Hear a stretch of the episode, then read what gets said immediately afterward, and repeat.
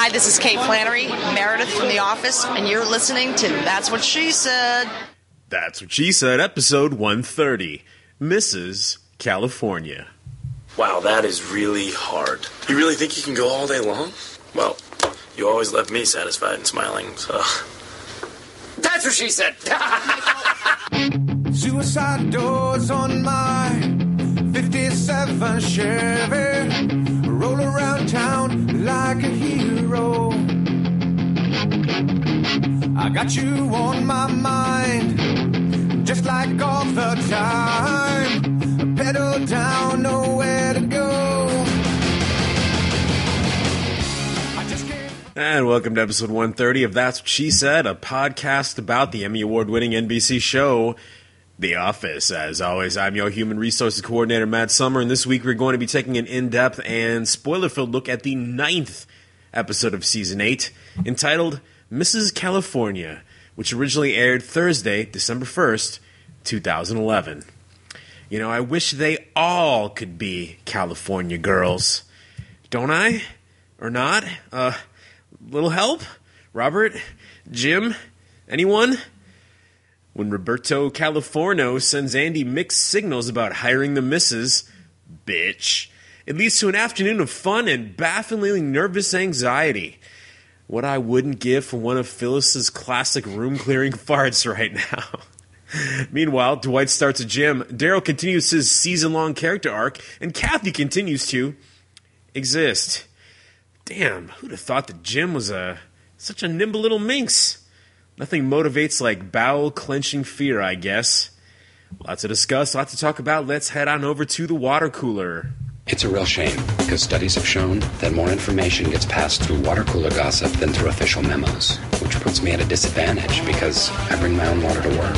Why'd you do that? I didn't do it. Oh, the water cooler was brought over here for maintenance. So what do you guys hear? What's the scuttlebutt? All right, and joining me at the water cooler this week is our dear friend, our our new hire in the accounting department, Kevin Crossman. And Kevin, I just want to let you know, just sit there and be quiet. And if you have a question, just raise your hand. But I'm going to save you some time, sweetie, and give you the answer right now. I don't know. Anyway, how you doing? Well, hello, Matt. Good to be with you again. And I just want to give a shout out to a long forgotten friend. Uh, we hear the song every week, but a lot of people don't recall that the theme song for That's What She Said is by the artist called Corporate Whore. And the song is called You Want. And I happen to like the song. I like hearing it each week, so I thought I'd give them a shout Well, out. Well, I do too. I don't know if it's still available. We do have a link to purchase the theme song on the blog page, but uh, yeah, I'm not really sure. Downloaded that kind of uh, sort of public domain kind of thing there for podcasters to use. Oh, those five years ago. And it's still rocking. I do still enjoy it myself. But uh, anyway, I guess we're here to talk about Mrs. California. Yep. So, Kevin, um, biggest thing I want to start off with here because we kind of talked last week about the stunt casting of Maura Tierney as the uh, you know as the aforementioned Mrs. California, and I you know I really enjoyed her comedic work on uh, NewsRadio. And I mean, I know that she's not really super crazy. She played kind of the straight man character uh, in a lot of ways on that show, kind of with Dave Foley. Yep. Um, so I'm not really sure what I was expecting, but I I kind of left this episode feeling like that she really didn't bring anything to this part that couldn't have been played by any other actress out there. I mean, I don't know. What did you think about that? Was Maura Tierney was it worth it to get such a big name star uh, to play this role on this episode? Well, I don't know how much I would call her a big name star. I mean, she's certainly not anonymous. She's not Well, a she was Lindsay. on ER for she's how many she's years? not. I mean, she's no Lindsay Broad. Let's face facts. but you almost got me to f- do a spit take on that one. So good timing, but yes. you know, uh, she's certainly less notable than the person who plays her husband on the show. And I thought there was enough there with some of the revelation stuff that I thought she that there was a certain kind of energy and a rapid fire delivery that was needed, and I thought she performed well that being said, I don't disagree that there probably could have been dozens, hundreds of actresses who could have done the same thing. But uh, I thought she did fine. I, it certainly was a more notable, more, more memorable character than Robert California's son, who I didn't, I mean, wasn't very endearing. And obviously, with this new character, this provides ample opportunity for the writers to provide uh, insight into his life and backstory and all these other things. So that's uh, the new fresh perspective we're getting this year I with the loss of Steve Carell. But so, uh, but in terms of the casting, I thought she was fine.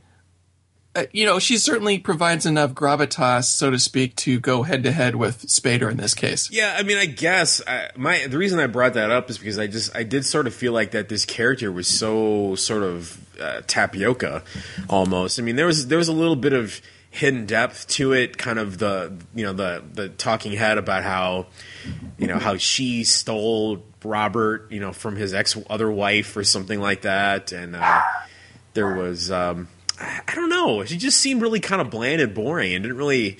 I don't know. She spent most of the episode just being kind of like befuddled and uh, and perplexed. And, Well, uh, but she did put two and two together there pretty quickly. Yeah. I mean, it was it wasn't hard to figure something was awry the way Andy, Andy was acting. No, you know, don't let's not turn her into Sherlock Holmes, but at the same point, once she kind of got going there, she did push the right buttons to get Andy to say certain things or not say certain things to again put two and two together. Yeah. And then the way she confronted Robert with the whole situation, and then of course, yeah, what are we to make it- of that ending it's, bit? It's there? a date. What does that mean? Is this some kind of another illicit affair thing going to happen between the two? I, I, I don't know. I don't. I mean, this is obviously, you know, despite despite what you said. I mean, I don't know. She does seem kind of to be a sort of bigger uh, guest star than they usually would have on The Office for uh, a, such a minor bit part. So, I mean, are we seeing this character return for some development? Later on down the line. I I don't know. It, it's definitely ended on a very strange note. Absolutely, Matt. I think she should return. It certainly was left open.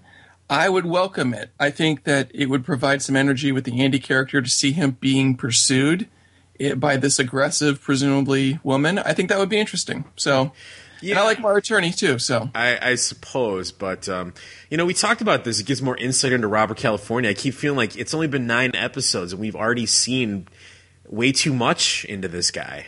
You know, he's not really a mystery anymore. I mean, he, yeah, this episode he really was very weird and very schizophrenic and kind of crazy uh, in in his behavior. But uh, I mean, his wife certainly seemed fairly normal. but again, she was twisted too with some of the way. Again, that parking lot encounter was very, very odd. Yeah. Well, I mean, up until You that know, point, in that- she that- seemed very respect. normal. I mean, Yeah, but that's really the whole- But that's the whole point. Is it's the it's the weird underlying strangeness, which I think explains why these two are married, right? Because Robert California's got kind of an odd oddball there. well, I mean, he has that, uh, see, you know, he has that charismatic charm, which is what drew Sure. us into him in the first place. So, Yep. you know, I can see how you might have that effect on uh, on some woman under his employ, perhaps. Uh-huh. But uh, so so let's let's let's talk about Andy in this case. okay, let us talk about Andy. What did you think about his apparent inability to figure out how to get from A to Z with these instructions? Did you buy the I don't know what sort of mixed signals you're getting bullshit that the writers were trying to get us to believe that he believed? Um, you know what? For for Andy's character, uh, I I think that it was believable for me, um, because Robert California played it so crazy on both ends.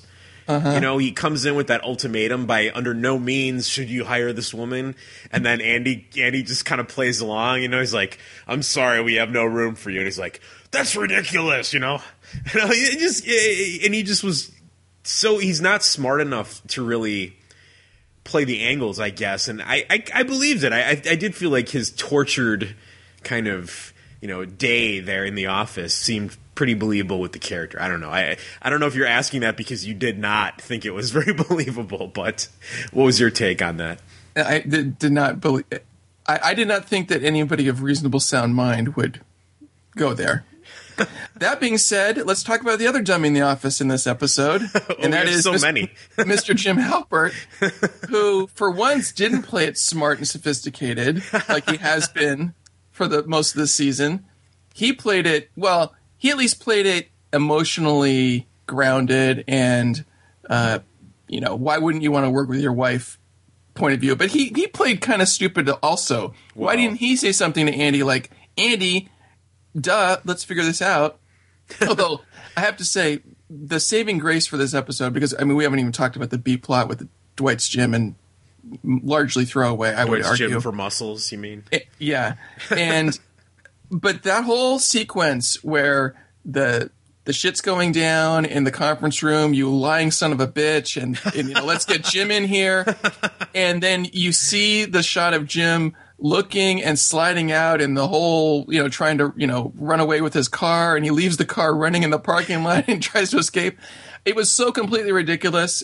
I mean, and you might argue less believable than Andy sort of being mixed up about the mixed signals. I would. But I thought, but I thought the rest of it was so inspired, and the gags that were all throughout that whole sequence to me were the saving grace for this episode. eh, Something we haven't necessarily seen very much, and also I thought very very funny. So Well- to me, that was the sequence that's kind of turned this episode into what it could have been a, a C minus into uh, an average B. Well, you know what though? That's kind of funny that you bring that up because I've, I, you know, I've said this a few times this season that it felt like The Office is coming to resemble a Simpsons episode more than anything lately, and you know, I, I think that's by design because actually, you know, the the guy who wrote this episode this week is a longtime writer of The Simpsons. Yes. who uh, has actually written some of my favorite episodes, such as King Size Homer, um, where Homer, you know, gains up to 300 pounds so he can go on disability.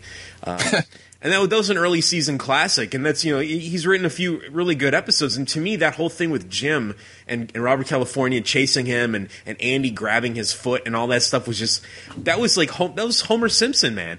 Jim was in a Simpsons episode right there because all that stuff that you said, and even though it was kind of funny, and I did laugh at it, and all the steps there, the whole, you know, getting out of the car and the, and the slide with the chair, like you said, and the, you know, Erin's, well, then he rolled away and then he crawled away. And then, and then the, the deleted scene where they show him hiding in the, the, the, the supply closet in Vance refrigeration and Right. going up into the air ducts and stuff. I mean, it was so ridiculous. And at that point, you're kind of thinking to yourself, well, okay, I can laugh at this and I can go with it, and it's kind of funny.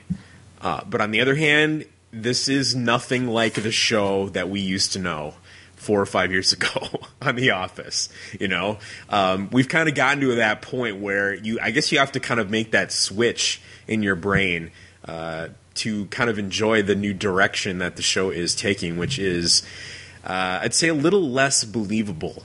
Um, still, I am torn because, like I said, I did find it funny, uh, but eh, no more documentary. I don't think. All right. So let's talk about the B plot, the Dwight's gym for muscles. And of course, this was another Darryl centric plot line. Oh man, they're sure milking that. You know this. The, I, I said that in the open. The the you know we get more Darryl's season long plot arc development. Uh huh. Nine episodes. This has been so long in coming, and I cannot believe that this is what we're gonna get. we got like eighteen more episodes of this. yeah. And it, I mean, so again, we get to see Val here. Obviously, she's going to be sticking around for a while. Uh, only in I- I like a static camera shot though. Yeah, we don't, and we don't have it in the clips because it was all a visual gag. But I did actually enjoy the little montage of Darryl trying to hide his stomach whenever he's around Val. That was pretty funny. Uh, would you like? Did you enjoy Dwight's line about uh, why do you want to impress Val Kilmer? Yeah, I, di- I didn't like that. But- But that brings up an interesting point. There was a much higher than average number of popular culture references in this episode. Tons and tons of pop culture epi- uh, references. We had the Planet of the Apes reference with Andy. We had Val Kilmer. How about we had- John Brames?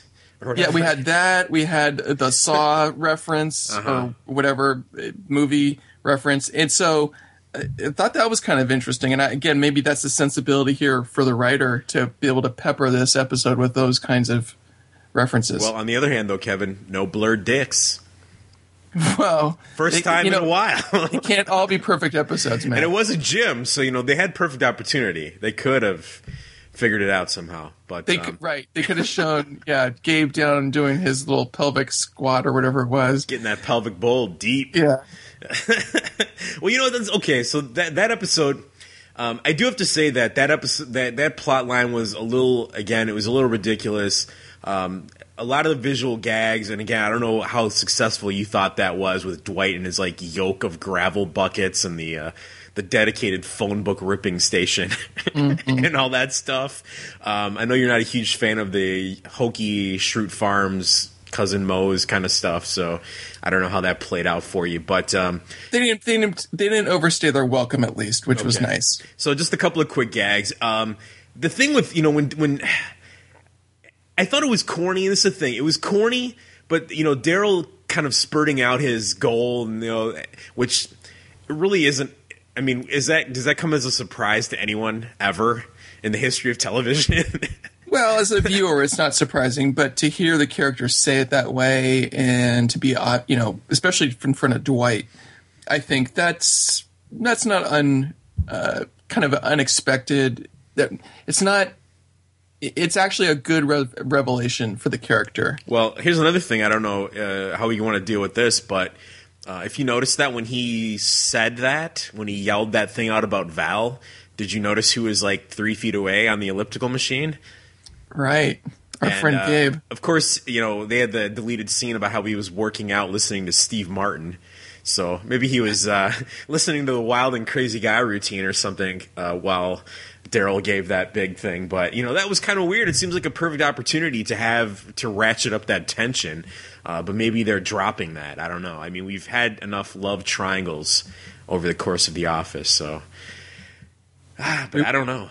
We will see, and, and I we'll play the deleted scene later. But uh, there was a ton of really great material uh, for that gym plot line in the deleted scenes, and it's really too bad they didn't leave it in because there was a lot of good gags in there. Arguably a lot funnier and less repetitive repetitive than some of the, you know, D- D- Dwight trying to push Darryl. Which if they'd cut that kind of stuff in about you know fifty percent, it probably would have been just fine and you know getting to the point. All right. Well, speaking of which, uh, talking about things to cut. Um, Mm-hmm. What about the cold open? How'd that work for you? Uh, you know, it's stuff we've seen before. Dwight does something stupid, and Jim kind of makes him pay for it. Eh, it was okay. It was okay. I was a little disappointed, I guess, as, so- as someone who is pretty much on his feet all day. Um, uh, Dwight's a punk. He's a wuss. Couldn't even last one one day. Um, but I don't know. Yeah, you're right. I mean, it seems like it was a, it was a very clear attempt to kind of get back to one of those quote unquote classic cold opens and, and, and pranks and and there you know there's the formula there Dwight deserves the prank because he's being a dick. Right. um, you know so again I mean it was it was okay but seeing as how much good stuff was cut uh, in the deleted scenes, I feel like that would have been a chance to really, uh, you know, I wish they would have just gone with, you know, started the episode right at the beginning, um, and then gone into the, you know, the credits with Andy just kind of sitting there being all flummoxed about, you know, like what to do. Right. Uh, as, and and they could have fit in all that other good stuff that really uh, was quite funnier than the cold open stuff, which Absolutely. are, I mean, that's a good two minutes. You know, we always Yep. say that it's two minutes taken right off the episode, and episodes get shorter and shorter. So, Yep. alas, alas, but we will get to the deleted scenes, I guess, in a little while. So, for me, what I think, I don't know. I guess to me, I, kind of middle of the road uh, here. Not loving it, not really hating it. Um, some good bits in there. The atmosphere was a little strange. I don't know. You know, we haven't really had kind of an awkward feeling episode like this for a while. Um, but I guess maybe you could argue that it really just wasn't awkward enough.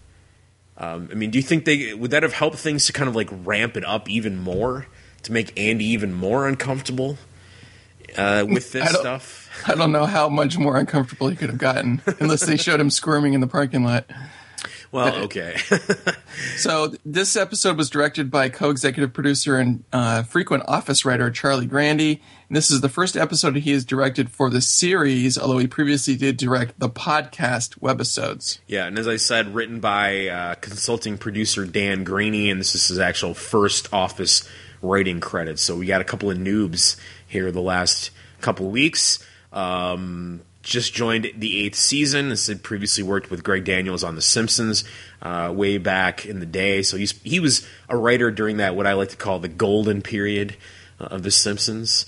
Um, so you know, good pedigree, I guess, but I'm not sure if that humor, you know, it's like I said, it's evolving. It's not quite the old reality based office humor that we used to expect. But alas, and as we said, let's talk about our guest star. So, of course, we had Maura Tierney as the guest star playing Susan California, and uh, Paul Lieberstein apparently said that he was a big fan of hers and said he was very excited for her to be on the episode. So I hope you really enjoyed that one line that they had together. That was a funny line, though. I, I made sure I, that was in one of the clips because I thought that was hilarious. It was kind of a funny line, but on the other hand, I mean, he did run off to go to Costa Rica. I mean, that's a pretty interesting story to tell someone. Don't I guess. I guess. But it was a funny line. No. It was. It was. and as we already mentioned, the third appearance of Kathy taking up space, Kevin. And I just I don't understand why they're paying this woman to be on the show. Um, you know, I don't know if it's like the seat fillers in the Oscars or what the deal is or why they can't just have Pam's desk be empty.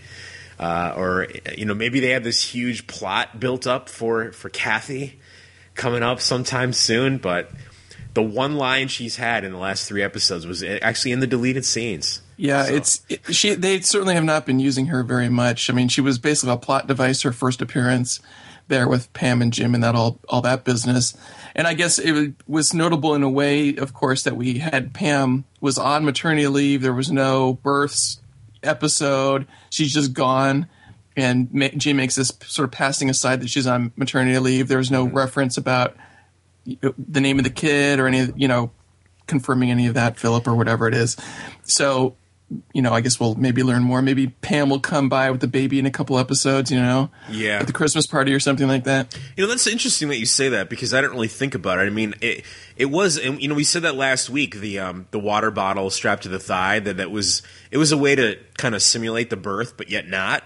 And so we're done with it, and they were. They they banked it. You know, it's like okay, we're over with this. We're not going to talk about it anymore. We're not going to have any more stuff with it, um, and that's fine because we don't really like that stuff anyway. Um, so yeah, I guess we'll see what happens. I mean, it, it is kind of weird though that they didn't even mention the fact that he had his child.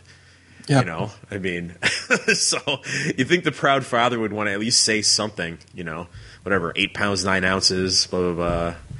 Uh, but uh, apparently, he was too busy running and jumping and climbing and stuff to talk about his kid. Well, so Kevin, I guess we we've uh, finally come after nine episodes or so. We've broken this back down into two different plot lines.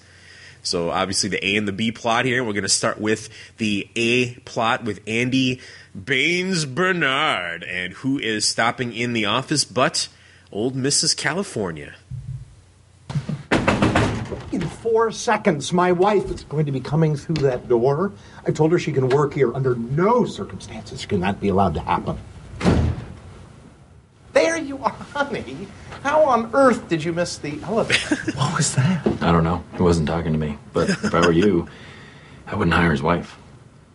I'd like to introduce my wife, Mrs. Robert California. Mrs. California, this is everyone. Hello. Hello. Oh, call me Susan, please. Last night at dinner, Susan and I were talking about her returning to work. So she's here today to see if there's a good fit. Something tells me it just might work out. this is Andy Bernard, the regional manager. Oh, hello, nice to meet you. Hey there, it's a pleasure. Welcome. Andy, would you be so kind as to show Susan around the office, introduce her to various departments, find a place where she'll shine? I would love to, but I have to be completely honest with you guys. We're 100% staffed up. Andy, let's see if there's a good fit first. Then we'll talk. All right. right. So Andy, obviously, there's a couple of different things in there. Andy thinks he's going to have it over with right there, that one line, and I Right. think that's what throws him is that he thinks that Robert's going to play along with him, and then when he kicks back like that, he's really not sure what to do because he's equally vehement in saying "do not hire her." As he is in saying, "You better hire her." Well, the other thing too was if you notice the way he was, the Robert was delivering that line, he was saying under no circumstances, but he was nodding instead of shaking Mm-hmm. right, his head, down. which was kind of obviously a, mis- a mixed signal there as well. I mean, But Jim, kinda funny. J- Jim seemed to pick up. I wouldn't hire his wife. Yeah, Jim, nice nice dick move there. I don't know, he wasn't talking to me. he's not going to be involved. Andy needs help. He's confused. You know, he's baffled. Uh, Jim is leaving him on his own. You're right. That was a pretty funny delivery there with that line, though. Is I, I think you better not hire her. Um, the other thing in there, um, at this point, actually, who is Andy regionally managing? Can I ask you that question? Since they called him regional manager. He's managing the people in the office that aren't part of corporate, Uh, well, which is Gabe. then right? why is he not just the manager like Michael was? I mean, are there any branches left of Dunder Mifflin aside from this one? it- the the branch manager, regional manager nomenclature has always been incorrect in this show because Michael's always been technically the regional manager, but he's always been essentially the branch manager. but isn't the regional manager the manager of the region? Like, wouldn't you be over the other managers of the individual branches? Absolutely, but it, but the show, like I said, it, it's been wrong the whole part of the series. Ah, okay. Well, I just I don't know. That's not really apropos of much in here, but it just struck me as as a little weird. Um, did you think it was strange that the two of them were dressed almost exactly alike? Yes, I'm glad you mentioned that because I didn't notice that on my first viewing, but I definitely noticed it on the second. And yeah, they were dressed exactly alike. The black with the what is that uh, sort of a teal green, and uh, uh, yeah, very interesting. So kind of, yeah, kind of strange. Uh, so, I mean, I guess you know th- maybe this is really obvious, and I'm, I'm probably stating the incredibly obvious, but I mean, we're assuming here that uh, that wife wanted to come back to work. Robert wanted to be the great husband, so he promised her the moon. Uh, secretly, he doesn't want her there, and so he is just trying to play the good guy to his Right. wife. I mean, that's the whole point of this plot line, right? yep, no husband has ever done anything ridiculous like this ever. I mean, no, I believe. I, I, I would believe that. The only thing that's kind of weird is the idea that, again, the logistics of this whole thing is, I mean, as the CEO of the company that used to be based in Tallahassee, Florida, I mean, is he not out of the? I mean, is he not traveling? Is he not out of the Scranton branch quite often? I mean, Yeah, but I- be? I get the sense that he's local, has been in the Pennsylvania area for a while. That is an interesting point that, you know, there's a plot point that we haven't heard about for sure, whether he is from Florida or he's from Pennsylvania or someplace else.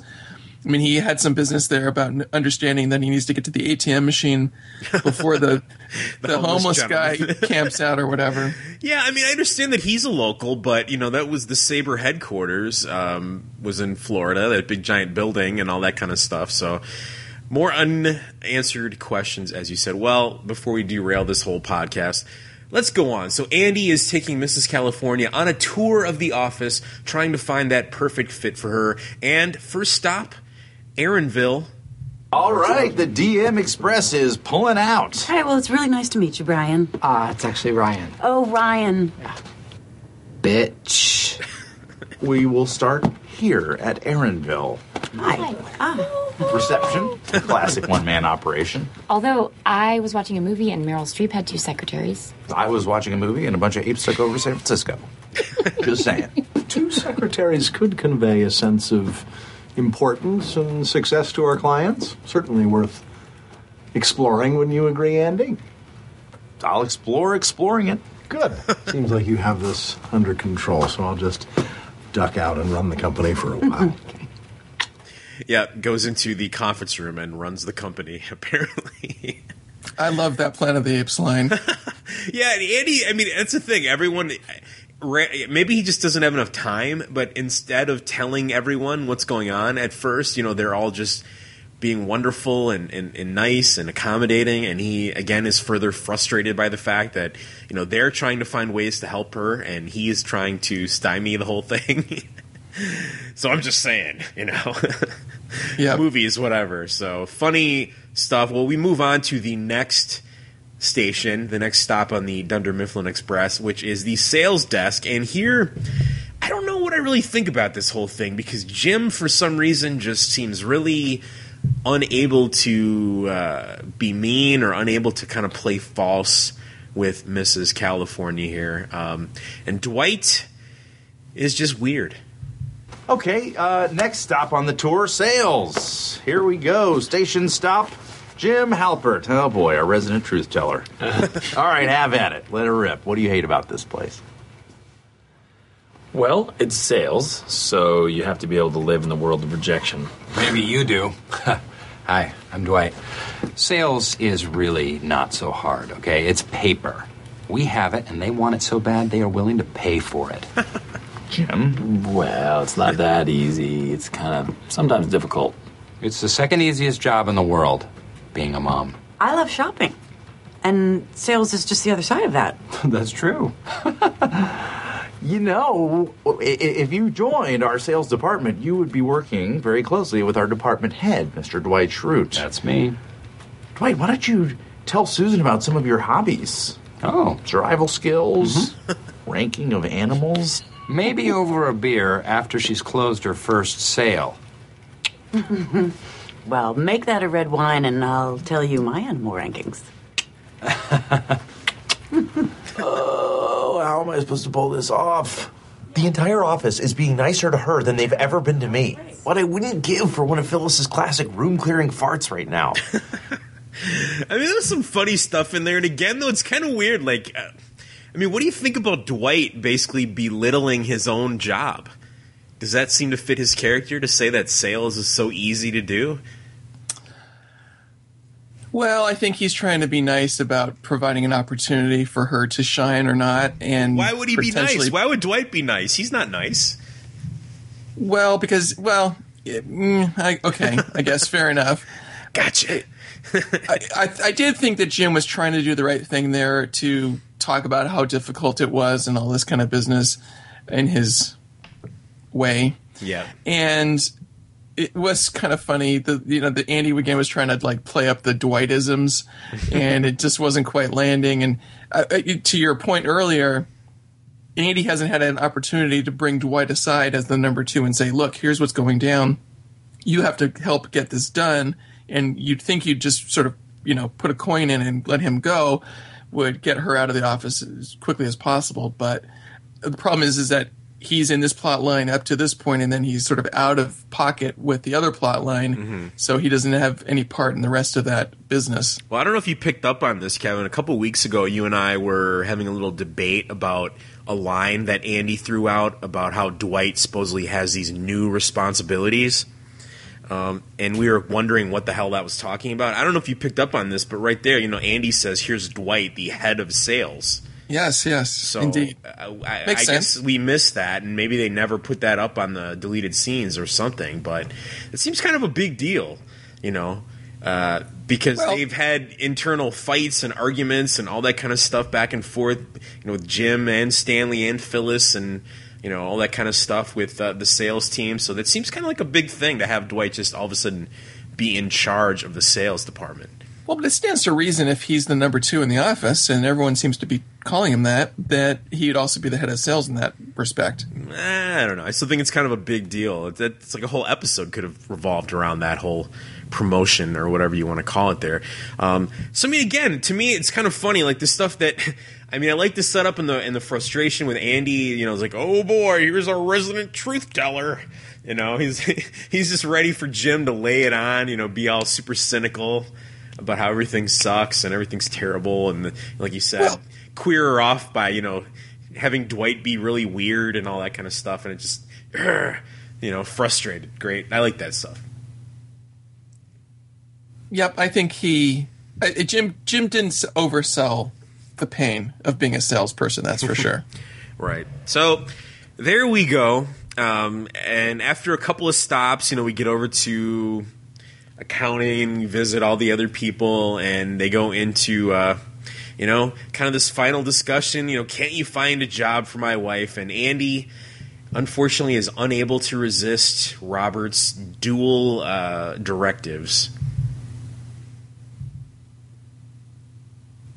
Are you telling me that there is no one in this entire office that could use an extra pair of hands? Yes. I am the CEO, and I am telling an employee of mine what to do. Let me beat around the bush for a second.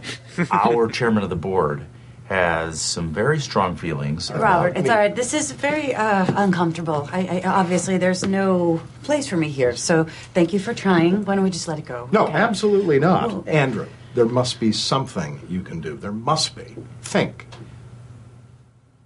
Well, there are a lot of considerations. I would be eternally grateful. It's not a bad thing to have the CEO owe you one. All right. well, then welcome aboard. So, as we said, which way to turn? Andy is just so uh, unsure of himself there that he does exactly the opposite thing of what he was told to do. Well, he also did the thing he was told to do. exactly. so, which Robert to believe, and uh, you know, he gives him the kind of gives him the stink eye after that. Right, and there was that business with the call from Gamma. Oh, you know, yeah. don't hire her and all this business. Why and- can't you repeat the things I say, or whatever he says to him? Gam Uh-huh. gam, yeah. Why aren't you taking your med meds, or whatever? So it's kind of amusing. Yeah, you have to get rid of her. What are you doing? This and that, and all that kind of stuff. Well, Andy finally realizes his position. He's got to try to get rid of her. And like you said, you know, unfortunately, the rest of the office are being nice and accommodating, and they're being wonderful and lovely. Well, that has got to stop. Did you bring your passport with you? Who walks around with their passport? Well, I do. Always ready for adventure. Have you had any? No. Hey, uh, guys. So Robert doesn't want his wife working here, so now that she is, we have to drive her away. Andy, if you didn't want her working here, then why did you hire her? Oscar, it was a mistake. but one that can be fixed by all of us being mean to her. How can we do that? She's simply wonderful. This is all pathetic. I am not asking, I am ordering. How mean are we talking about? It would be great if she were gone by lunch. Yeah, you need to be over here with us accountants. Just sit here and be quiet. And if you have a question, just raise your hand. But I'm going to save you some time, sweetie, and give you the answer now. I don't know. No, I don't think we should be trying to make this place seem unpleasant. I think we should let this place just crush your spirit by itself. I mean, it knows what it's doing. And that is a really funny line by Jim there, although I guess it would have been funnier if he would have said something like, yeah, it only takes about nine years for that to kick in. Um, I mean, here he is still working here Yes, exactly. after all Although, that time. when did, when did his spirit get crushed? Probably what season four, five, maybe. Uh, I think it was way before that. I think he was already crushed in season one, wasn't he? But yeah, it was well for one thing in that in that montage there it was nice to see Kevin actually acting sort of smart that he picked up on what he needed to do and did actually a good job. Right. And the funny business with the you know I know the perfect stapler from Erin and she brings this little tiny thing. So it was all right. And uh, all this other kind of nonsense with the uh, you know Oscar's BlackBerry being passed around and Right. Yes, that lunchroom scene, and that's what I think sets off this next uh, clip where she kind of puts the pieces together. But it, it was funny the, the tension there between Oscar and Jim, where Jim was still trying to be the nice guy and not drive her away, basically, even though he'd gotten the order from Andy. So yeah, some and there was there was a lot of funny lines in there. That stuff about how mean do you want us to be? It'd be great if she was gone by lunch. um, yeah, I don't know. So it was a good setup there. Everyone in the office is finally on board, and they actually help. Andy there, except like you said, Jim is the only one that really doesn't help out that much. Uh, good old nice guy Jim. But uh, as you said, Susan is no dummy, and she starts to put the pieces together that something fishy is going on. I get it. Last time I had a job, I remember I hated the boss's wife. Of course, she was married to Robert. Your employees don't seem to be taking to me. Andy! Uh, Andrew, my wife has brought up an issue that requires your attention. If you'll excuse me, I should step out, get to the ATM before that homeless man sets up camp for the night. You hate it, don't you? Do you not want me here? Why would you say that? Okay. I, I understand. I'm not sure how I would feel about having the boss's wife work for me either. It's not that. Exactly. But it is something. Why would you not want me working here? I don't know. I think I understand what you're going through. My husband can be a very difficult man to read, can't he? Yes. The dude is an enigma. So he is mixed up in this, isn't he? Uh got it. So that is, I mean, it's kind of funny. Again, Andy is sort of outwitted there. Uh-huh. He's, he's so desperate for uh, for an ally that he basically spills the entire pot of beans uh, to Mrs. California. without actually uttering a technically a word. Well, right? at first, and at this point, though, then he basically just gives. You know, he tells her the whole thing, and Right. and they're having this big discussion while Robert's out there theoretically at the ATM, perhaps. But see, uh, but see, this was the whole sequence where I thought Tierney did a good job peppering him. She's always bringing an intelligence to her roles and a believability of the of the of the intelligence that you don't sometimes get from other actresses. And so, b- being able to sort of think, you could see that she was a couple steps ahead of Andy and really kind of pushing him where she wanted him in that sequence. And I really liked that. Yeah, I guess I'll give it to you there. That was probably the biggest, you know, th these next few minutes are the most demanding part of the role that she had, and I thought, you know, she pulled it off fairly well. Um, this idea of knowing that she's not really wanted, um, and I, again, you know, that kind of funny line in there, I guess, or that not really funny but weird line about how she, you know, was the other woman or stole Robert away from his ex-wife. Uh, and that kind of thing. So who Mhm. knows where that is going to lead uh, in our later plot line. But um, you know, so that's the thing. You know, they go out there, they have that big confrontation in the office there between the two of them, and um, Robert comes back, and at this point, Andy just is so happy to be able to kind of express himself and tell the truth. Uh, he thinks he's almost in the clear, but alas, uh, he is wrong. That's the thing. See, I didn't want to get in the middle of this. Andy and I had a great conversation. And I just want to let you know that I am not going to be working here. Well, that's a shame. It just was one of those things. Is it? Because we talked about it, and it seems like that might be what you want, which wow. is fine. Where did this come from? Did Andy say that? No, he did not, but I could tell he was struggling to understand what was expected. What's the struggle? He made a great call, hired a great person. You sure about that? Absolutely. No games? No game. Because Andy seemed to think there was some information he was not able to share Okay, with me. enough of this. I mean, really, enough. It's gotten way out of hand. Andrew, this is my wife. Whatever privacy you were trying to protect between us, I thank you for. But it is not welcome right now. Just be honest. I mean, it was kind of funny, actually. Robert storms in and he says, In four seconds, my wife's going to be in here. I told her she could work here. Under no circumstances can that be allowed to happen. Lying son of a bitch. I tell the truth most of the time, and I was just telling the truth about your husband. Jim knows he was there. this is preposterous. Robert. Let's get Jim in here. Where's Jim? All right, and then that leads to the he rolled and then crawled uh, away Yep. bit, and uh, the shots of him running and uh, you know call security, which got really uh, very Simpsonsy to me. You know, before I was going to say this with the clip six, right when they call Andy into the conference room, you, you actually cut out one of my favorite little bits of business. Where he comes walking in there like doing a robot, and he's like, Yes. "What is the problem?" or something like that. I don't know why it was so stupid, but uh, just a classic little bit of Ed Helms wackiness that I enjoyed. Yeah, and it's funny because Andy keeps throwing these little Andy-isms in front of Robert, and it never seems to be endearing. So I don't know why he continues to throw them in.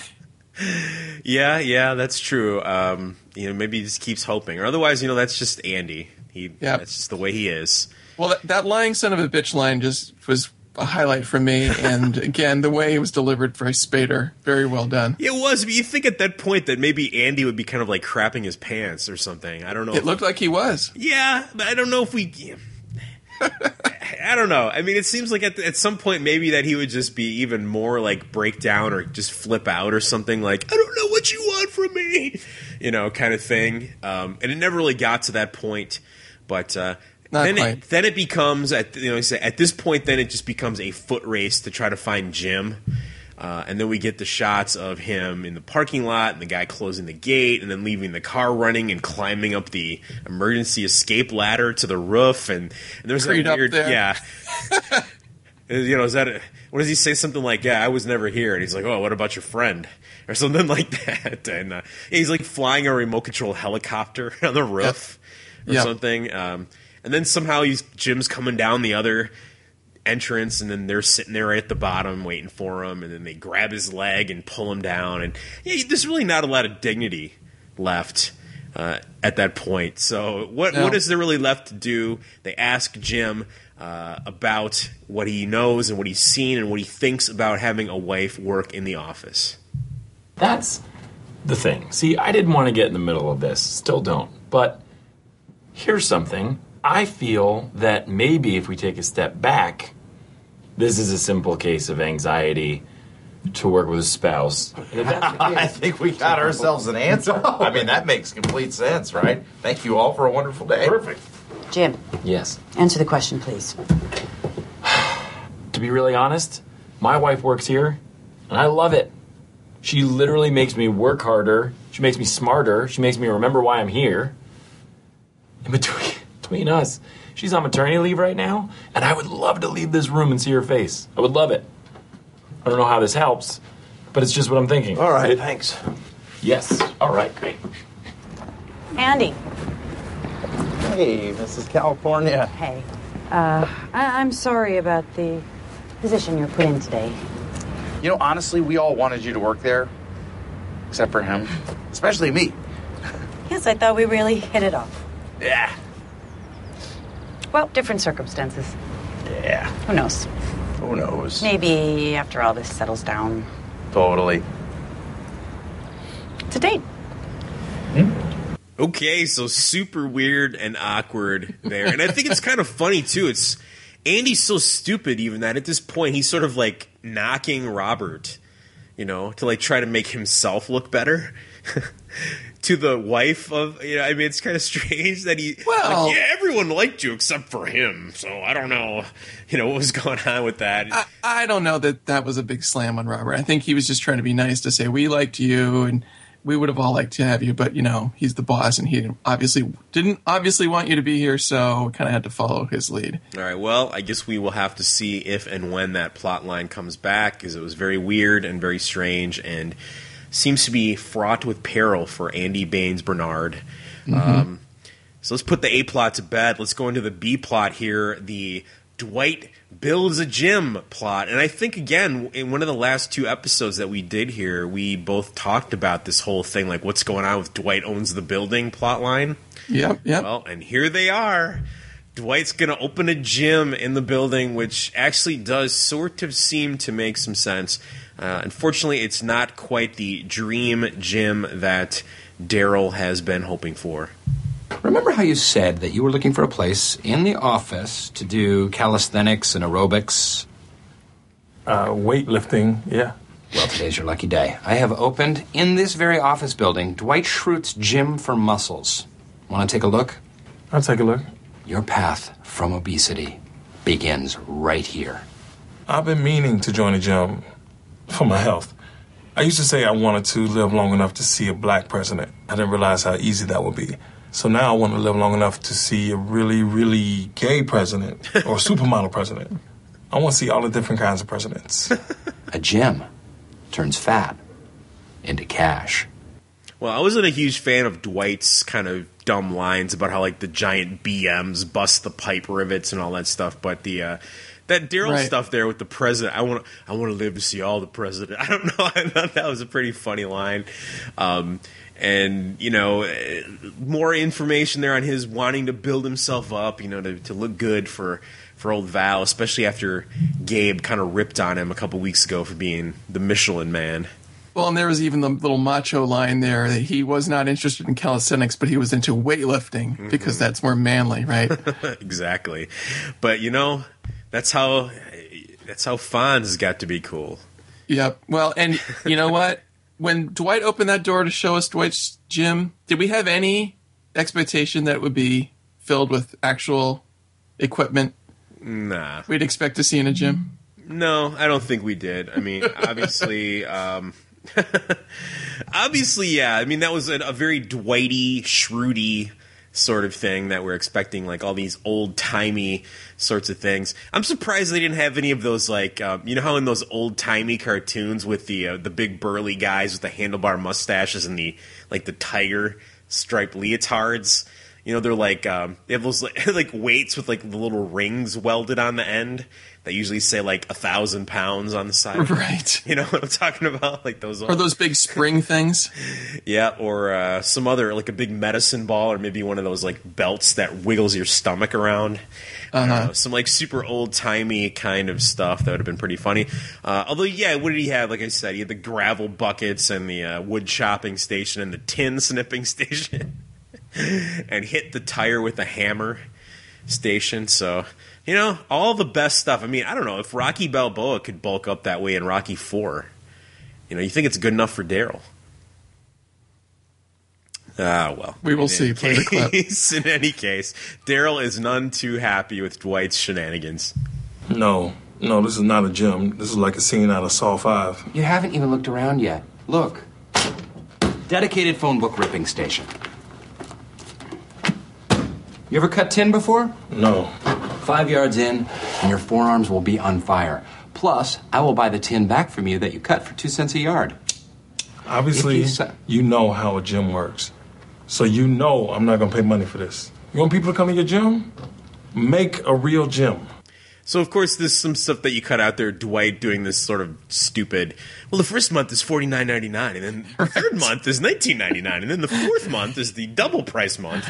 Um, and you just got to sign here and that kind of stuff. So, I mean, yeah, I, I kind of gave away, I guess, some of the stuff in the clip in my discussion, but, uh, but yeah. Uh, But see, that was the that was the perfect amount of sort of that shrewdy stuff, like you were saying. Right. We got a little bit of that. It didn't be belabored, and then you, you, immediately we see the moving van with real gym equipment coming in, and then, thus the uh, not the hilarity, the emotional resonance ensues. Exactly. So this is going to take a turn for the Maudlin in just a second. So uh, Darryl and Dwight have the big argument about you know what's going on here. What are you doing? Um, Dwight rips on Darryl because he's just sitting there. You know, like what are you doing? Wait, you know, lifting these five pound weights and you're on the treadmill for eight minutes and. You know all this kind of nonsense, and he yells at him and says the stuff about "I'm going to make you like LeBron James" and you know all that kind of stuff. And so, well, eventually we do get a nice cathartic response. What do you think you're doing? Get my sweat on. I build you this temple to the human body, and you're lifting what, five pounds? I just did like 35 minutes on the treadmill. I was watching you. You want to know how long it really was? No. Eight minutes. Dude, I'm going to be here all week, right? Five days a week. I figure I'll start slow. Is that the same philosophy you apply to buffalo wings? I want you to bring that same buffalo wing passion to this gym. I'm gonna make you look like LeBron James. It's LeJean Brames. That's what I said. Yeah. Really? Too embarrassing for you, huh? You wish that every exercise was strutting around the gym like the Fonz? Well, how do you think the Fonz got so cool? He stretched his pelvic bowl. I didn't know Darryl joined. Looks that way. Nice pelvic bowl. Deep.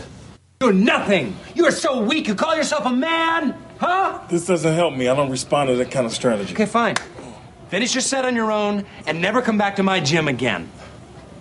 Dwight, come back and spot me. All right, I'll help you. But first, you gotta tell me what your goal is. What do you want? To push this bar up. No, because if that was the case, the bar would be up by now. What is your goal? Help me What do you want? to look good for Val. Val Kilmer? I don't buy it. That doesn't make any sense. Ah. Wow. We figured out your goal. I am gonna make you the buffest dude Val Kilmer has ever seen. And as much as I think that's a stupid line, I don't know. It still makes me laugh. So I guess there is the duality of this episode. Not really fitting, maybe 100% into the universe, but still somewhat funny lines. Well, Dwight being the sort of arrogant, pushy guy, it was always good for a little yarn here.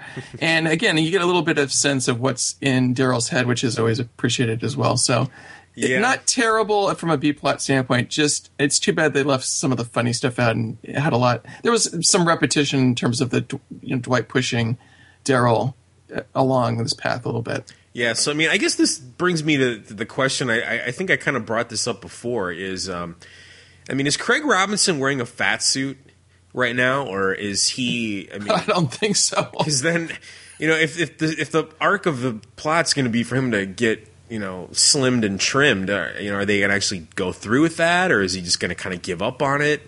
Uh, well, maybe Val doesn't like a slim and trim guy. well, I suppose, yeah. If, maybe maybe that's the deciding factor between Gabe and Darryl. yeah, she likes the full figured man. Fat and skinny. All right, likes that black. Cleveland Brown look. Can't beat that. All right, yeah. So I, I don't know. We'll see what happens. I guess with that, uh, D- Darryl has made it obviously obvious to what he's going after. So, what Mhm. will happen with the Dwight or and the Gabe and Darryl and Val love triangle? I I don't personally really care, but I guess we'll see what happens. All right, well, a couple of deleted scenes, and as we said, these are relatively funny and really would have been much better than the cold open. So let's take a listen. They say that if you can strengthen your core, it improves your sexual performance. So you will find me on the ab blaster. And then you will find me blasting um, a very nice young woman. Gotta get in shape. I'm gonna do an Ironman next month. And I want him to be attracted to me. Hey, what are you listening to? Steve Martin.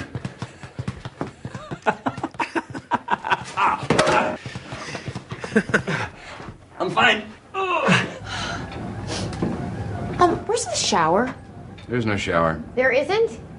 What does this look like? A shower store? Get lost. You have got to be kidding me. No shower. Exercise lengthens life, improves mood, boosts sex drive, and I've already covered the BM of it all. It's miraculous the effect that I will have on their lives. Alberto Californo doesn't want to work with his wife. I get it. And he wants to give his wife a job. Totally get it. What I am struggling with is the part of this that's impossible. I love my wife. This whole thing is making me very uncomfortable. I'm not getting in between the boss and his wife, so just ask me about something else. You know, Stanley's tie is really the story of the day. It's my birthday. What was on his tie? Luckily, I have a two A fish. One, Okay. run. Two, hide. It's pretty smart, right? Hi, how you doing? I'm Jim Halpert from across the hall. We are redoing our supply closet, and I was wondering if I could take a look at yours for some ideas. Uh, let me just check with Bob. You absolutely should. He said it was okay, so until you get him, I'll just be in, you know. Bob, Jim just went into the closet. Oh, he's always one step ahead of us. How does he do that? This is insulting. This whole accusation is insulting. Come on. Uh, so some good good stuff in there. The you know it's it's pretty funny. The whole you know it was good to see all the office people actually in the gym. You know it was it was some funny business and and kind of made reference to some weird stuff. Like a couple weeks ago, I think they made some line about Meredith being a lady boxer or something. So here she was hitting the speed bag and uh, you know the, the thing with the shower and there was a kind of funny visual joke where after everybody works out they're all sweaty and Right, disgusting. and Andy's like fanning his nose. So ah, it was you know some good good stuff and it's too bad that it was cut although I guess we did get to see it. So good times good times my friend Uh, any messages? Yeah, just a fax. Oh, damn, this is from corporate. How many times have I told you that there's a special filing cabinet for things from corporate? You have to. Called the waste paper basket. Did we get a fax this morning?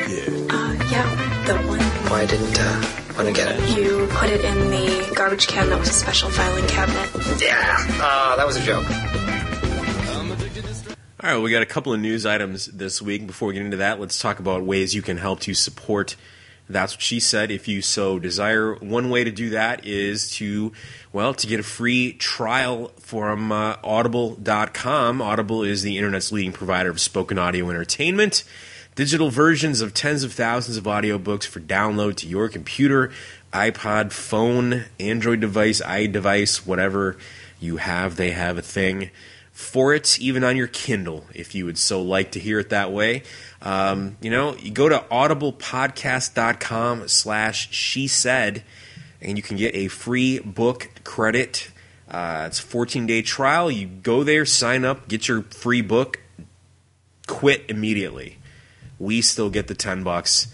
So everyone there, it's a win, win, win, win for all involved. And I know obviously every single podcast I listen to has this Audible sponsorship. So perhaps that is already booked up. Maybe you've already signed up for that. Well, one other way you can do that is to just go to our blog page at twsspodcast.com and click on the PayPal donate link. Any amount of money you can spare is not a recurring thing. It's not a subscription. Just you know anything that you can spare to help us improve the show, to help us keep doing this. You know, Kevin and I both have lives. We have jobs. Uh, Kevin has family and kids. I I don't, but I have a horrible state governor that I'm trying to recall. So I'm quite busy during the day. So any bit you can help, we would appreciate that. Now, the other way, the third way, probably the best way that you can help out, because this really is a win win win situation for all involved, is to go through our Amazon link at twsspodcast.com. Click on the little Amazon box. Anything you order from Amazon through our link, we will get a few percentage points back. So just please think of us if you're going to order that new flat screen TV or a new computer or something big, eh, whatever, something small, whatever it is, we get a one or two, you know, not even that much, but a little small percentage kicked back in our direction. Your prices stay the same. You know, you don't know any any different. So everyone is happy with that situation. So, three ways you can help out. Now, I don't really have an audible pick this week. I'm not uh, really currently reading anything right now, Kevin. So, I don't know. Do you have anything to uh, recommend?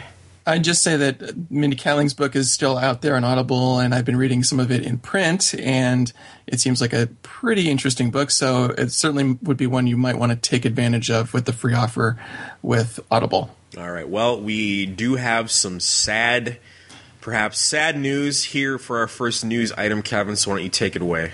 Yeah, so Patrice O'Neill died from complications from a diabetes related stroke uh, last week, and O'Neill had struggled with diabetes and weight issues for several years. He was best known for fans of The Office uh, for playing the warehouse worker Lonnie, who was famously called a sea monster by Kelly due to his weight. He appeared in three episodes, which were basketball, boys and girls, and safety training. So, and within the comic comedian community, he seemed to be very well respected. So, very shocking and sad news. Yeah, was that? I, I don't know if I saw it right, but I think this dude was only like 41 or something. Is that? Yeah, Okay. pretty young. So, young, young life. They're taking. Well, I shouldn't say that, but he's one year older than me. But, but still, uh, yeah, that seems kind of kind of tragic. We hadn't seen him in the warehouse crew. Maybe he was one of the guys that won the lottery. But uh, Mhm. Sad enough. So too bad. Rest in peace, there, Sea Monster. Well. I don't know what I think about this, Kevin. To me, this sort of sounds like a, a, a April Fool's Day joke. Uh-huh. Almost. Um, the headline reads: "Buy real Dunder Mifflin paper." According to the Wall Street Journal, Dunder Mifflin will be a new brand of copy paper available on StaplesQuill.com. The new paper comes through a licensing deal with NBC's parent company, Comcast. Uh, the Wall Street Journal reports that Comcast will receive about 6% of revenue from Dunder Mifflin paper sales. Dunder Mifflin paper packages will come with slogans from the show, such as Our motto is Quabity First and Get Your Scrant On. So, are we at the point really? Are we going to buy novelty copy paper for our copy machines? The one thing you can say about The Office, and one of the reasons it continues to be a show that NBC invests in, is that the fans have been very good about buying all this stuff the bobbleheads, all the different merchandise things, and it has crossed over into a mainstream uh, non fan audience as well, the things you can buy for the show. Mm-hmm. So, you know what? If if I was in some store, if I was online wanting to buy paper and Dunder Mifflin paper was there and it was the same price, I might buy that instead of random generic. I, I You know, guess, but it's not going to be the same price, though. You know that. But, but see, the thing is, Matt, I want paper, and they will sell it to me. yeah, I want it so bad that they'll actually give us money for it. I'll be willing to pay for it. well, I, good luck with that, um, Staples. I, I don't know if you know. I, I, I nutty fans, I'm sure, will buy a ream or two, or maybe a box of Dunder Mifflin paper to have in their home office or something. But uh, I, I can't imagine this being a big seller to the regular office. Well, Matt, you never know what might end up in your stocking this Christmas. Ooh, all right, man. I can't wait to stock my school copier with official Dunder Mifflin paper. Makes learning 20% more fun. All right. Well, if you can't get enough of our, of our brilliant insights, you can follow Matt and me on Twitter. That's twitter.com slash summermatt and twitter.com slash Kevin Crossman. And these are the personal accounts.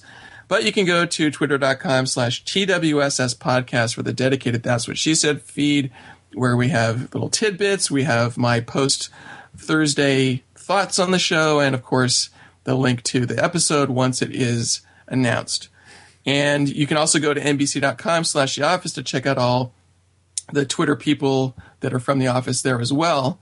And this week, Matt, we do have an actual cast blog or tweet for you. And this was a pretty interesting feature over uh, on the office website on NBC.com. It was basically uh, Dwight's email. You could read it, and it was a bit that was uh, it was like a faux email client that you could view in the website, sponsored, of course, by Yahoo Mail. And uh, there was some pretty funny business that I will read, unless you want to take the part of. Uh, well, no, let me just read it. So this is the email from Dwight. No plans for the holiday? Don't be an idiot and stand alone in your stupid place. Come on down to Schrute Farms where our Thanksgiving dinner features a scrumptious meal served with all the traditional fixins. Highlights include borscht, local game meat murdered by Mose, pickled eggs and beet juice, roasted beets, corn mush, and a delightful winter salad. $65 per plate. Trades considered RSVP mandatory. Okay, and Phyllis responds, What do you mean by local game meat? and the email from Dwight. It all depends on what kind of day Mose is having. He brought back many a plump turkey in the past, a few geese, a three-legged rabbit, and once a crawfish from Leech Creek. He's an excellent hunter, but if his vertigo acts up, he tends to stumble and scare the best animals away. All right, and Erin Pipe chimes in with the That sounds like a blast, but Ryan's making me cook all the food for his Thanksgiving singles mixer. Maybe next year. I just think that's funny that you can just, you know, this little backstory of Ryan, you know, controlling Ryan. Yeah, where's that? That's like a whole different like I want to know what happened with that. It's yeah, just Yeah, tiny but- little mail message there. And there was a little business this week with his uh, some sort of uh, f- I don't know some charity or foundation Yeah. or something, and he was all mad that dreams or whatever. yeah he was mad that he, his pitch got interrupted. But, he was yeah, rolling by his Robert eyes. and his wife. So, all right. Uh, so check that out at NBC.com. I guess I got to go take a look at it. Uh, the next episode to air is airing this week. Christmas Wishes, the annual Christmas episode, directed by Ed Helms and written by stalwart old writer Mindy Kaling. That will air December 8th, 2011. Andy attempts to make everyone's Christmas wishes come true while Robert drinks too much at the Christmas party. So, uh, as we said, pretty bland, sort of boring sounding description. Uh, there's so many Christmas episodes and so many really good ones, uh, and, and a few stinkers. So, will this be as good as Christmas Party? Will it be as bad as Moroccan Christmas? Only time will tell, I guess. Whoa. Video iPod. I gave Ryan an iPod. And I know this Russian website where you can download songs for two cents a piece. I'll take the iPod. iPod. Everyone wants the iPod. This is awesome. I know. It's totally going to change the way I work out. The iPod. Maybe I should have taken the iPod. I want the iPod. Oh, shoot.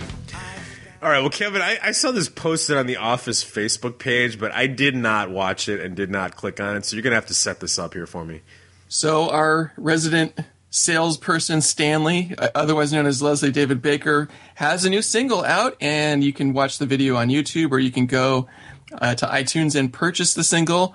It uh, features uh, some group called NUM, which looks like the company that basically produced the single for him. It's called "To Be Simple" with a two letter number two there, and uh, this is the this is audio from the video, so there's a little bit of sort of uh, business in, in there that I think probably if you bought the song from iTunes, it'd be a little bit shorter. But take a listen. It is hip and happening.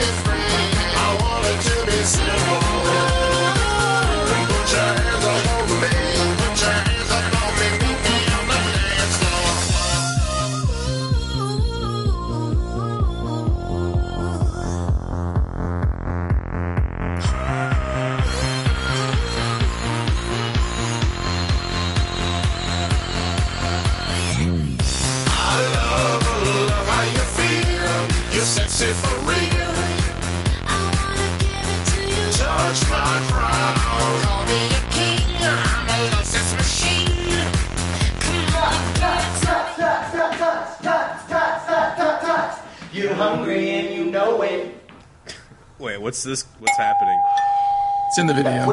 I don't know, but what's narrate this here for us? What's going on? So, I heard a lot of ruckus last night. Uh huh. Brought you a little something. But you're gonna have to warm it up in my oven. No. I mean your oven. Uh, no, thanks. I don't. This woman's pursuing him. Who's my TV. I'll watch Everyone loves Stanley. He's got a bunch of girls in the mansion with him. How does that even make any kind of sense?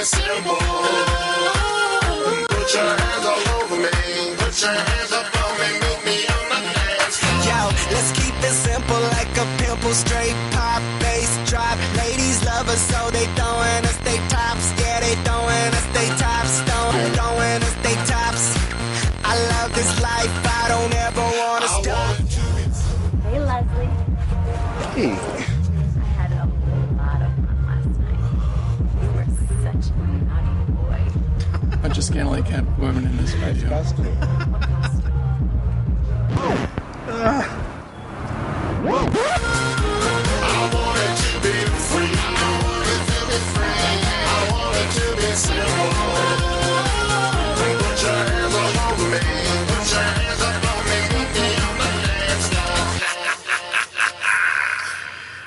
Oh my god. What can you say about that?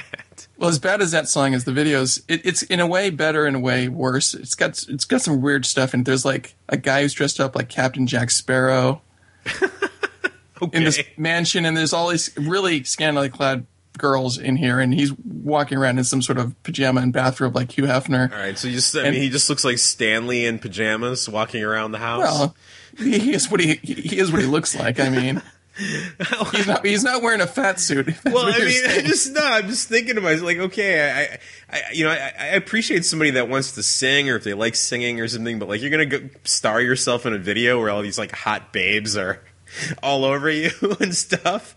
I mean, the dude hits the auto tune like crazy.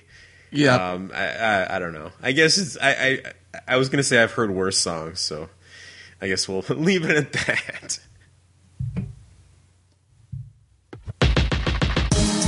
Here's the meaning of this email that everyone got. Does an email count? I've outlined the exact parameters in an email, so check your spam folder.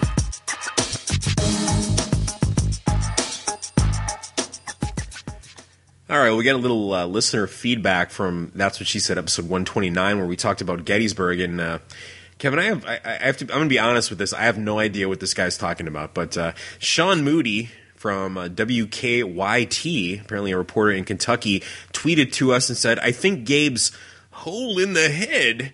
Line in Gettysburg was a reference to when Michael joked about Lincoln in Casino Night. Yeah, that may very well be, but sir, I do not remember that line in Casino Night. Do you remember what he's talking about? It- may also be the obvious joke when making references to Lincoln, too. yeah, uh, one of my favorite episodes of all time. Uh, however, it has been a while since I have seen that, so I will go back and check and see what you are talking about, Sean. All right, feedback Maybe- on Mrs. Well, go ahead. I was sorry saying that Casino Night. Of course, we have to make a Yeah, a bow drink. to our season two. anyway, all right. Some feedback on Mrs. California. B check ninety five wrote on the blog page. Overall, I enjoy this episode, although I think Robert California is beginning to overstay his welcome. He didn't have any funny lines at all. and He was just a plain douchebag to Andy. Creed was used perfectly in this episode. I died when he was flying the copter on the roof. A solid B episode.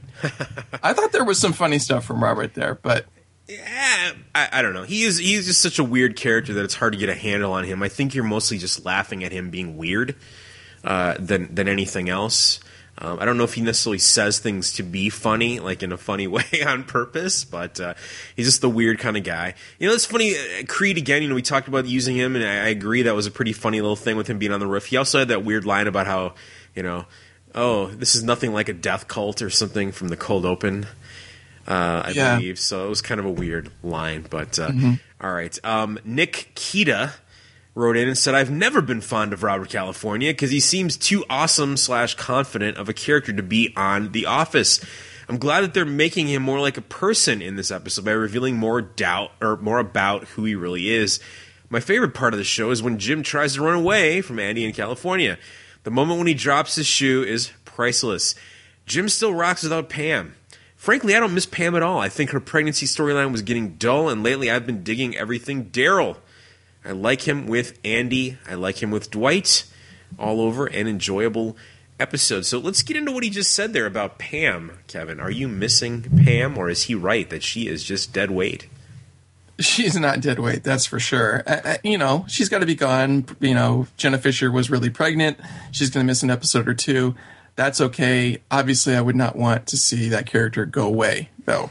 Well, you know, it's funny you say that because I'm I'm I'm kind of agreeing with Nikita here in a certain way because ever since the two of them have gotten married and ever since she's done all this stuff where she's moved from being the receptionist to you know being a salesperson and then being the fake office manager and all these things that she's done I, the character just doesn't really have much of a focus um, anymore and it's hard for them to be separate from each other as different characters Mhm. Uh, and the only thing that they seem to be able to do is to have them have these dumb little marriage fights and things back and forth. So I don't know. I, I, I don't really miss her much right now either. So I guess we'll see. All right, well, Cal L. McFly tweeted to us Love the episode. New story, non Michael role for Andy. No need for staff approval and lots of laughs. Kind of sitcom but it worked. All right, agree with that kind of sitcom thing. But like I said, I guess we're just gonna have to get used to the fact that the the humor is kind of subtly shifting, maybe not so subtly shifting over to uh, to more broader sort of sitcom kind of stuff. Well, Joey said, "What a great episode! One of the top three of the season for me." Love both storylines. Oh, and who doesn't want to have a great body for Val Kilmer?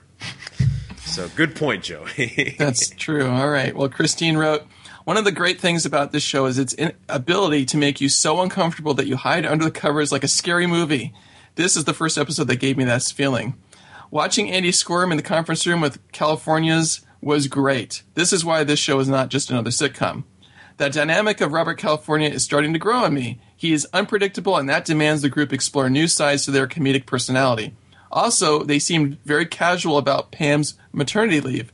Big build up last week, and only one little blurb from Jim. A talking head would have been nice. Yeah, we kind of touched on that. That it was sort of weird that they they uh, dumped her off so so quickly, and then no reference to the baby being born. But Mhm. um, you know, I kind of disagree with that idea about it being too uncomfortable. I really didn't think it was uncomfortable enough, and I think it was just the fact that the situation wasn't really. It wasn't. I don't know. It just. It really wasn't. It, it wasn't like those classic super awkward Michael or super awkward David Brent kind of scenes. Um, I don't think the stakes were quite as high there. Oh, I, I don't You know. took you took my stakes line. Sorry. That's exactly We've right. all The seen stake- too many Filmspotting episodes, apparently. Yeah, there was definitely not high enough stakes to make that as out there and uncomfortable as you might have wanted. All right. Well, finally, wrapping it up, another classic email from our friend Muck Mallard, who said, "After a long string of disappointments." I was pleasantly surprised at how much I enjoyed this episode. Maybe because I really don't like Robert California's character, I was finally glad to see someone call him out on his bullshit. Plus, it was great to see the minor characters like Creed, Oscar, and Kevin be used just enough and not too much in a caricaturish way. And of course, it gave us just enough little nuggets to keep us wanting more. Uh, for example, Mrs. California's date with Andy, Darryl finally voicing his desires for Val. My only gripe is that although I liked that Pam's delivery was rather understated for this episode, I wish there could have been just a tad bit more to fill in the gap. So that definitely seems like something that should have been a deleted scene, if nothing else. There was an opportunity for a that's what she said joke, and you skipped it, Matt. But that's okay. Well, what, Thank am, you, I- what Muck am I paying you for, Kevin? Thank you, Muck Mallard. All right. Uh, well, I guess that's about it. So please join us in a few weeks or so for episode 131 Christmas Wishes. Please send any comments or constructive compliments to twsspodcast at gmail.com or even better, visit the blog page at twsspodcast.com. If you enjoyed the show, please leave positive feedback on iTunes. Definitely the feedback there helps. Yep. Music for the episode was provided by Mu- Music Alley from Mevio. Check it out at musicalley.com and remember to head on over to nbc.com slash the office during the week for additional deleted scenes, interviews, episode recaps, fake emails, cast blogs, and more. And Matt, I want you to put yourself inside Andy Bernard's head. Okay. I'm a little scared. The, post the conversation with Mrs. California. About the date thing? Yep. And I want you to listen to this song. We're going to keep on the hip hop theme tonight. All right, well, for Kevin Crossman, I am Matt Summer, and apparently we are out of here with some very weird song. We made love on the daily. I was paying her dues. Cali taught me the game, but Cali changed the rules. Confused, I never knew better. Used to sweat her for cheddar. She seduced me and used me from the day that I met her. She had me bodyguarding, I'm jump starting, I'm drive-bying and discharging. High speed chasing, false statements to the sergeant. I was so young and so dumb. At the time, had no funds, but fucking with young Cali, I got more dope and more guns. Put me on her turf and made me hustle for her trap money. Whispered in my ear, if you do good, I'll give you rap money. Sat me down one night so she can whip me with some game. Gave me pen and pad, equipped me with some slang. Told me that I'd write about the life that she had laid out.